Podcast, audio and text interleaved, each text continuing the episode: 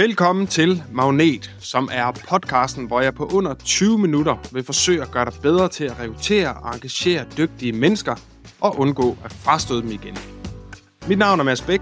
Jeg har arbejdet med ledelse og rekruttering siden 2004. Og i 2011, der startede jeg min egen rekrutteringsvirksomhed, hvor vi over de følgende 12 år succesfuldt har ansat over 1000 mennesker i specialiserede eller ledende stillinger hos danske virksomheder. Ikke ved at følge den traditionelle, ineffektive tilgang til rekruttering, men ved at tilbyde udviklende jobmuligheder, hvor det er nemt at gennemskue, hvordan man bliver en succes, hvad man vil lære undervejs, og hvad man kan blive til på den længere bane, når man som medarbejder gør det godt.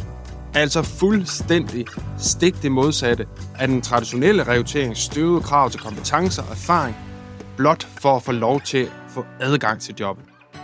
17.000 kandidatdialoger klogere der har jeg efter sommeren 2023 åbnet Mind Academy. Og her der hjælper jeg ledere og HR med at blive bedre til at rekruttere og engagere dygtige mennesker. I den her podcast, der deler jeg ud af alle vores erfaringer, værktøjer, uh, do's and don'ts, how-to, skabeloner, cases, fejl du for alt i verden bør undgå, og alt hvad du bør gøre for kontinuerligt at lykkes med dine rekrutteringer fremadrettet. Tusind tak, fordi du har valgt at lytte med.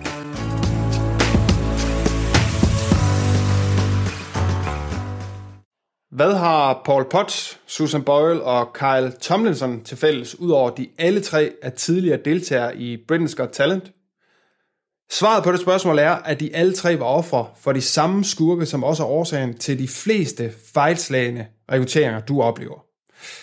Denne udgave af Magnet er en præsentation af de fire superskurke, der altid forsøger at stikke kæppe i dit rekrutteringshjul, og en uddybning af de superkræfter, du skal bruge for at bekæmpe dem. Velkommen til fjerde episode af Magnet.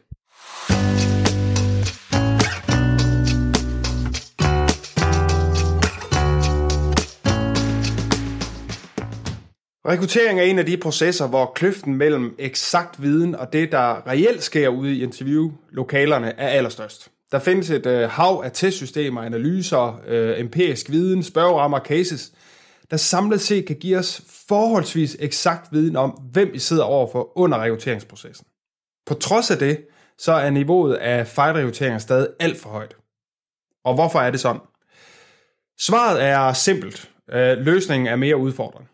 Hvis vi nu starter øh, med svaret, øh, så vil jeg gerne svare ved at stille et andet spørgsmål. Nemlig en gentagelse af det indledende spørgsmål. Hvad har Paul Potts, Susan Boyle og Carl Tomlinson til fælles, Udover de alle tre er tidligere deltager i Britain's Got Talent. Paul, Susan og Kyle øh, var alle tre offer for de samme superskurke, som også er årsagen til de mange fejlslagende rekrutteringer. Det personlige bias. Og mere præcist, i den her sammenhæng, dommernes forudindtagede antagelser om dem, før de alle tre åbnede munden og lagde salen fuldstændig ned. Dit personlige bias har evnen til at stikke adskillige kæppe i hjul undervejs på din tur fra første glimt af kandidatens CV, og så hele vejen igennem processen til din endelige ansættelsesbeslutning. Og der er i alt fire superskurke, du bør være ekstra opmærksom på, og som er styret 100% af dit eget bias. De er på spil alle steder, hvor du træffer beslutninger, lige fra valget af aftenens takeaway, når du køber nyt LED-TV, eller da vi forleden gennemførte Danmarks absolut vigtigste rekruttering af 2022.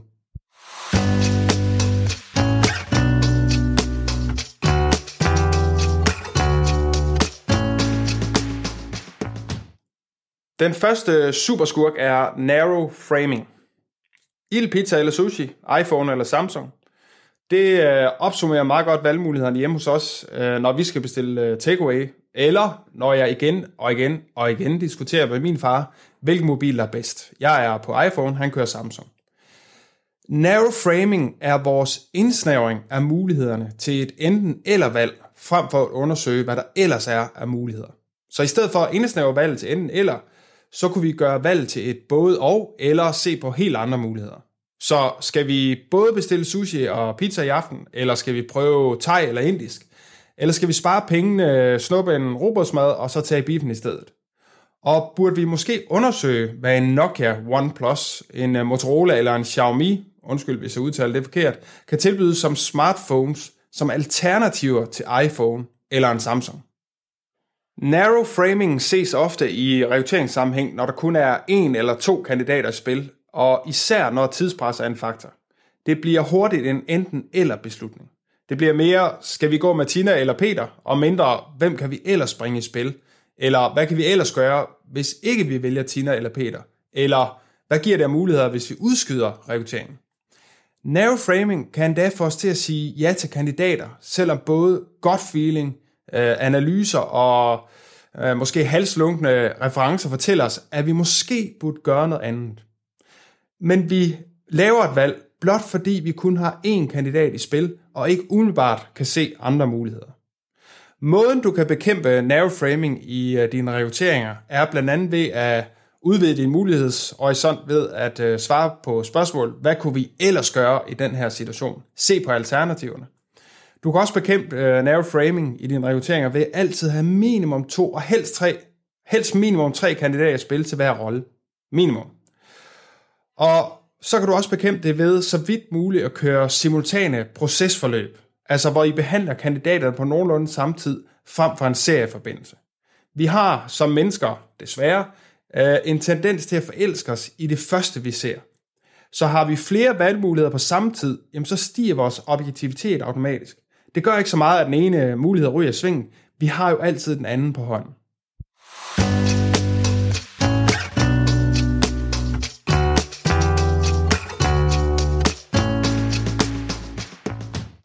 Superskurk nummer to er confirmation bias. Confirmation bias er yber superskurken af de fire øh, biaslynger.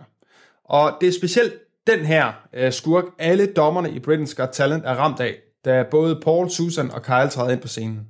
Og man kan se det på deres himmelvendte øjne og ansigtsudtryk. Med det samme, de ser ansigterne på deltagerne, har de allerede dannet sig en række antagelser om, hvor gode sangere de tre deltagere er. Vel at mærke, uden at have hørt dem synge nu. Og problemet ved confirmation bias er ikke kun selve antagelserne. Problemet er, at dommerne kan finde på at bruge hele audition-sessionen på at finde beviser, der underbygger usandheden i deres egne antagelser. Akkurat som du selv kan finde på at underbygge dine egne antagelser om en kandidat til en samtale. Både de gode og de dårlige af slagsen. Og dårlig forberedelse, dårlig mødedisciplin, nervøsitet, krøllet tøj øh, og en skidt øh, præsentation er ikke konkrete beviser på elendig fremtidig jobperformance. Men på grund af, at du er ramt af de confirmation bias, så vil du højst sandsynligt forsøge at finde beviser på, at det er. Blot fordi du er ramt. Det samme gælder i øvrigt god forberedelse, god mødedisciplin, selvsikkerhed, nystrøget tøj og en helt fantastisk kandidatpræsentation. Det er heller ikke lige med god fremtidig jobperformance. Dommerne ved uh, Britain's Got Talent har dog et hemmeligt våben i ærmet uden at de måske selv er helt klar over det. Faktisk har de to. For det første, så bliver deres confirmation bias blæst ud af salen i det sekund Paul, Susan og Carl begynder at synge. Uh, og de får lov at opleve deltagerne i arbejde, altså synlig arbejdsadfærd. Det er sjældent en mulighed ved din rekruttering, om end det vil være ualmindelig værdifuldt. Og udover at dommerne får direkte syn for sagen, så har de en anden stor fordel. De er et panel af dommer, fire i alt, og det betyder flere forskellige synsvinkler, perspektiver og, øh, også udfordringer og egne antagelser. Så beslutningen flytter sig fra at være enevældig til at blive en fælles beslutning. Så måden du kan bekæmpe øh, confirmation bias i dine rekrutteringer, jamen det er blandt andet ved at undgå at holde samtaler alene. Opret et ansættelsesudvalg, hvor I er flere. Derudover så kan I beslutte jer for at høre alle beviser, før I fælder jeres dom. Og den tredje mulighed, I har, eller et super effektivt værktøj, det er, så vidt muligt, parkere jeres førstehåndsindtryk til efter samtalen.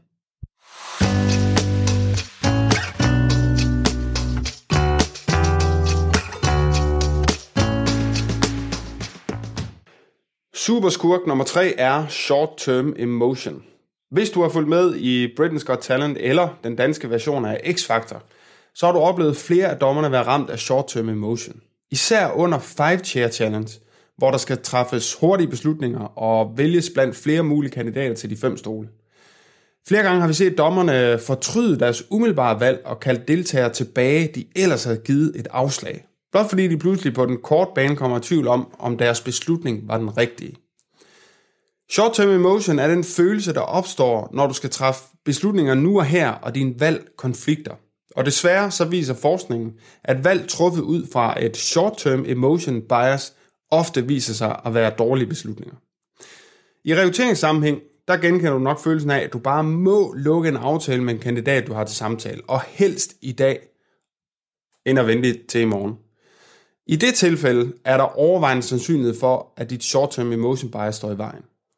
Du kan bekæmpe short-term emotion i dine øh, rekrutteringer ved at sove på det, altså distancere dig selv fra beslutningen ved at udsætte den, øh, kaste over noget andet, og så vende tilbage til beslutningen på et senere tidspunkt. Og så kan du gøre en anden ting, som er hammerne effektiv, og det er at benytte et talent scorecard på dine alle rekrutteringer, hvor du scorer alle kandidater på sammenlignende konkrete succesparametre. Altså udvælger 4, 5, 6, 7, 8, 9, 10, afhængig af hvor kompleks rekruttering er, og så vurderer alle kandidater på nøjagtigt samme konkrete succesparameter.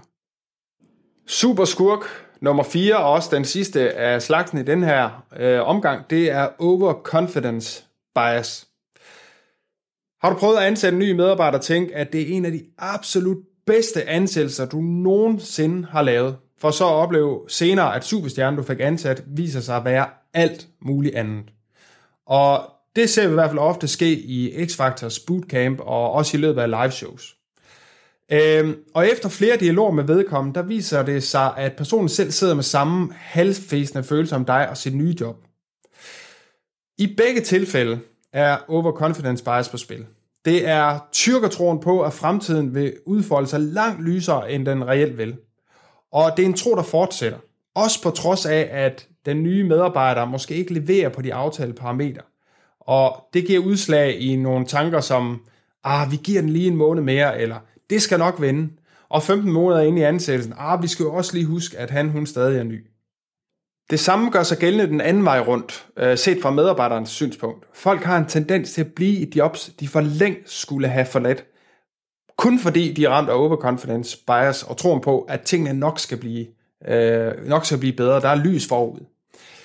Du kan bekæmpe øh, overconfidence bias i dine rekrutteringer ved, at før I går i gang med rekruttering, så beskriv, hvilke konkrete resultater, der skal nås i jobbet de første 6, 12, 18 til 24 måneder. Og så beskriv, hvilken adfærd, der fører til resultaterne. Og begge dele er dine konkrete succeskriterier for, om ansættelsen er en succes eller ej. Når du så går i gang med selve processen, så hold fast i dine succeskriterier hele vejen igennem øh, processen. Og vær konsekvent om at lede efter beviser på, at kandidaten, du sidder overfor, kan honorere den ønskede beskrevne adfærd. Så slår du faktisk to fluer på samme tid, da du allerede bekæmper superskurk nummer to, som var confirmation bias, øh, ved at insistere på at lede efter arbejdsadfærd. Hvis en person kan gøre de indsatser, du har beskrevet som at være en succes i jobbet, så skal resultaterne efterfølgende nok komme. Hvis kandidaten ikke når resultater i jobbet ved at eksekvere på den ønskede adfærd, så er det ikke en succesfuld rekruttering. Og hvis du oplever det over tid, og du stadig har lyst til at beholde personen på holdet, og tænker, at det nok snart skal blive bedre, så er du med stor sandsynlighed fældet godt og grundigt ind i en omgang overconfidence bias. Hvis du er typen, der har lyst til at indhente endnu mere viden om de fire superskurke, så kan jeg varmt anbefale bogen Decisive af Chip og Dan Heath. Det var alt for nu. Jeg håber, du fik noget øh, ud af at lytte med, og vi ses forhåbentlig igen i næste uge. Du kan i hvert fald finde mig lige der, hvor du plejer at lytte til din yndlingspodcast.